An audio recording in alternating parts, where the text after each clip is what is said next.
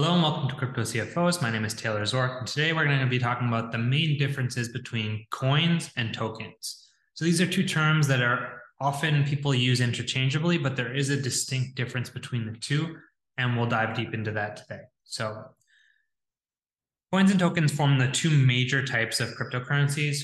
Coins are cryptocurrencies with their own native blockchains, so networks with with with networks that support them. So Ether for the Ethereum network, Bitcoin for the Bitcoin network, Litecoin for the Litecoin network. These coins are the result of years of coding and building a robust and secure blockchain network that requires decentralized computing power to secure. As a result, coins are more difficult to create because they require the entire network, the, the entire network underlying it to support their use and their value proposition. Coins are rewarded to those who supply computing power for processes for processing transactions and generally used as the fuel for transactions that are processed on chain. Now, I mentioned computing power, that's for proof of work blockchains like Bitcoin, but now that Ether and Ethereum have transitioned to proof of stake, now you're providing staking power. You're, you're staking your assets in a staking contract and putting those up as a valid as a validation of the network. So um, jumping back in, So yes, so these coins are used as the fuel for the networks that they are part of. So if you send a transaction on the Bitcoin network, you will spend a small portion of your Bitcoin on to get that transaction broadcast and validated by the network. The same is true of Ethereum, same is true of Litecoin. So the amount of gas required to execute the transaction depends on network congestion, congestion the complexity of the action, and the speed necessary for confirmation. So, in the example of the Ethereum network, if you are sending a simple transaction, I think the the base level units of gas that it requires is 21,000 units of gas. And now you multiply the units of gas by the um, gas fee that you're willing to pay.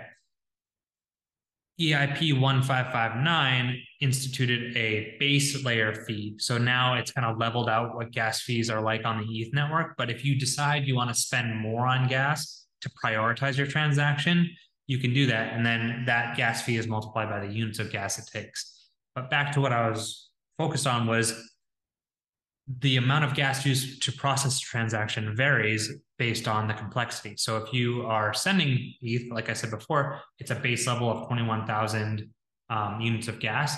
But if you're uh, interacting with a smart contract, like you're um, processing a trade on Uniswap, that's going to require more gas because there's more actions happening in that one transaction. It's interacting with multiple different liquidity pools, ins and outs. So that requires more gas to process because it's a more complex transaction.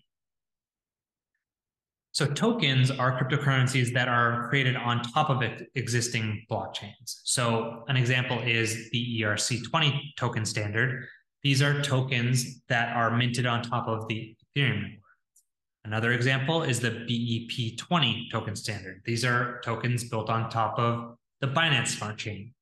So, and so on and so forth. Generally, they're some three letter word and then 20 for these tokens that are built on top of blockchains.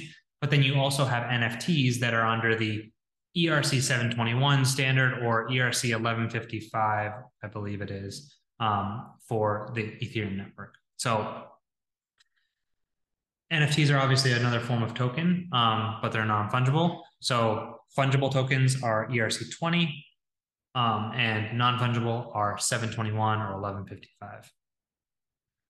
Now, um, one of the most common types we've talked about are NFTs, and these can be minted on a number of different blockchains like Ethereum, Solana, Flow, just to name a few. And they act as a digital certification of ownership that can be instantly verified by the blockchain. So you can see when it was minted and you can see whether it is genuinely a part of the collection that it's claiming to be a part of, whether it's a Bored Ape Yacht Club monkey NFT, you know, an image of a monkey, right? Or whether it's the title of a or the deed of a house in digital form.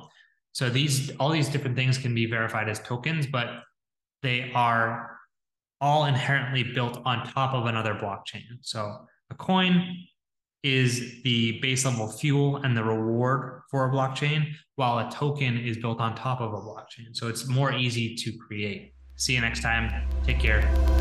Bye.